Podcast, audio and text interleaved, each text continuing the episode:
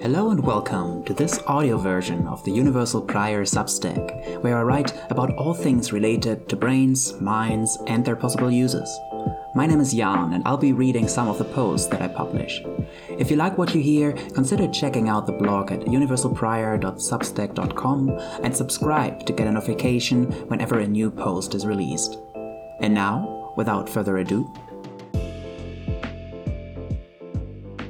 Frankfurt Declaration on the Cambridge Declaration on Consciousness.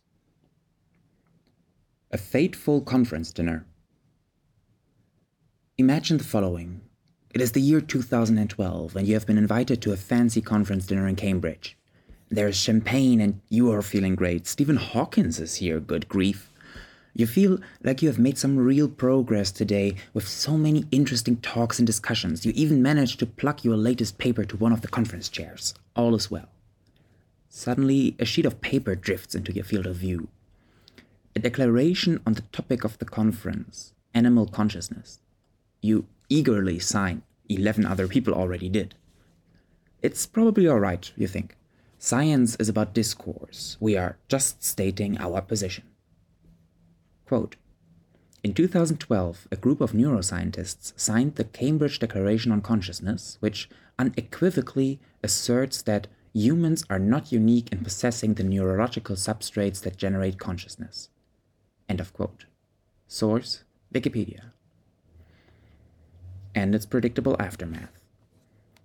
The subsequent news cycle is as wild as you'd predict. Here's the New Scientist.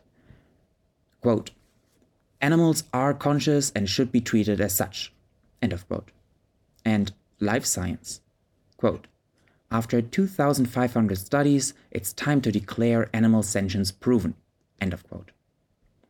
The declaration has also made it into the reports of some of our favorite effective altruist organizations. Here's the cause profile on effectivealtruism.org. Quote, many experts now believe that animals have conscious experiences. End of quote. And in a footnote of the Founders Pledge Animal Welfare Cause Report, quote, similarly, the Cambridge Declaration on Consciousness, an important collection of unequivocal statements made by a group of prominent neuroscientists in 2012, noted that the weight of evidence indicates that humans are not unique in possessing the neurological substrates that generate consciousness. End of quote. However, not everybody is as convinced by the declaration. Luke Mulhauser is characteristically awesome by providing a nuanced take in the report on consciousness and moral patienthood, listing three caveats. Quote, 1.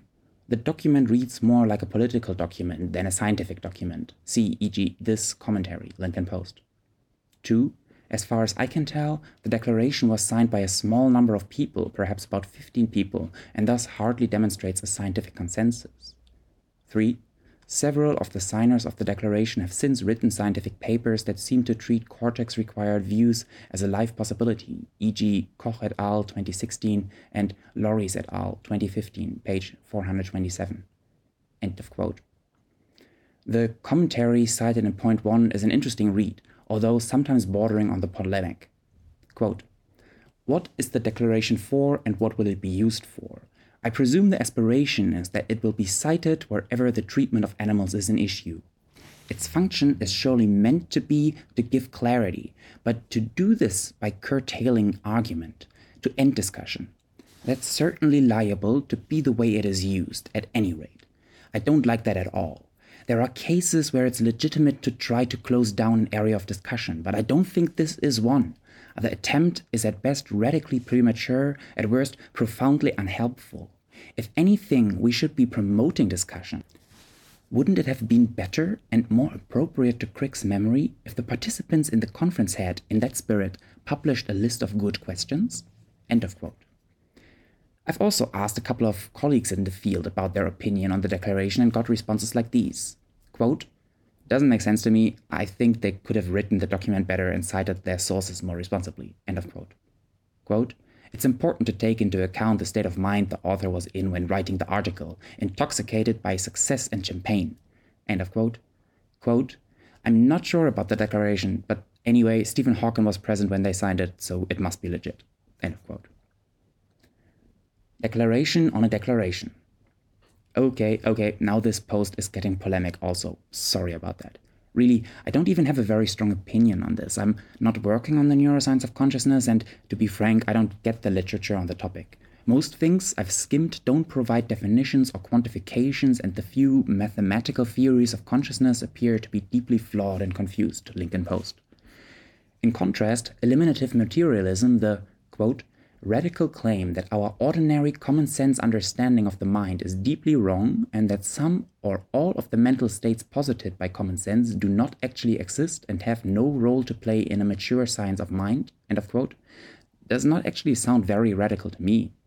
This position appears to be, based on my observation, the position implicitly adopted by many of my colleagues in the field.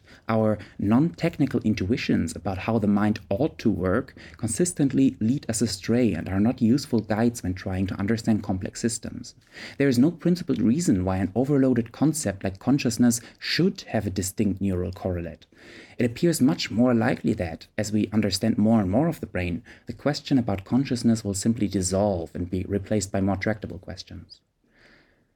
The question implicit in all the news articles and reports cited in the first section is, how should we treat animals? This question can be instantiated without reference to consciousness, and the process of doing so will force us to confront our implicit assumptions and conceptual confusions. This is an important and worthwhile project, but not the topic of this post. Here, I only want to declare that the Cambridge Declaration on Consciousness should not be used for a proof by authority. The term "scientists agree" must be reserved for cases where it actually applies: evolution, vaccines, climate change, otherwise it will lose its punch. So in this post, I propose the Frankfurt Declaration on the Cambridge Declaration on Consciousness. It is even shorter than the original and just reads, quote, I, a published neuroscientist, don't understand the neuroscientific literature on consciousness. I do not know whether animals, including humans, are conscious or not, or whether that question even makes sense. I could not have signed the Declaration on Consciousness in good conscience. End of quote. I hope this statement serves as a "the emperor's new clothes" type declaration, and that I will not embarrass myself with bravado. I realize that I'm punching a bit above my weight here, and that the signatories of the original declaration are a lot more tenured and distinguished than I am. At the same time, a professor I admire recently said that the amount of influence a researcher gains over the course of their career does not grow exponentially, but rather sublinearly. So, if you have something to say, just go for it. It doesn't make too much sense to wait until you're more distinguished. This was an audio version of the Universal Prior Substack. If you enjoyed listening, consider subscribing to the newsletter to get a notification about a new post straight to your inbox. And with this, until next time.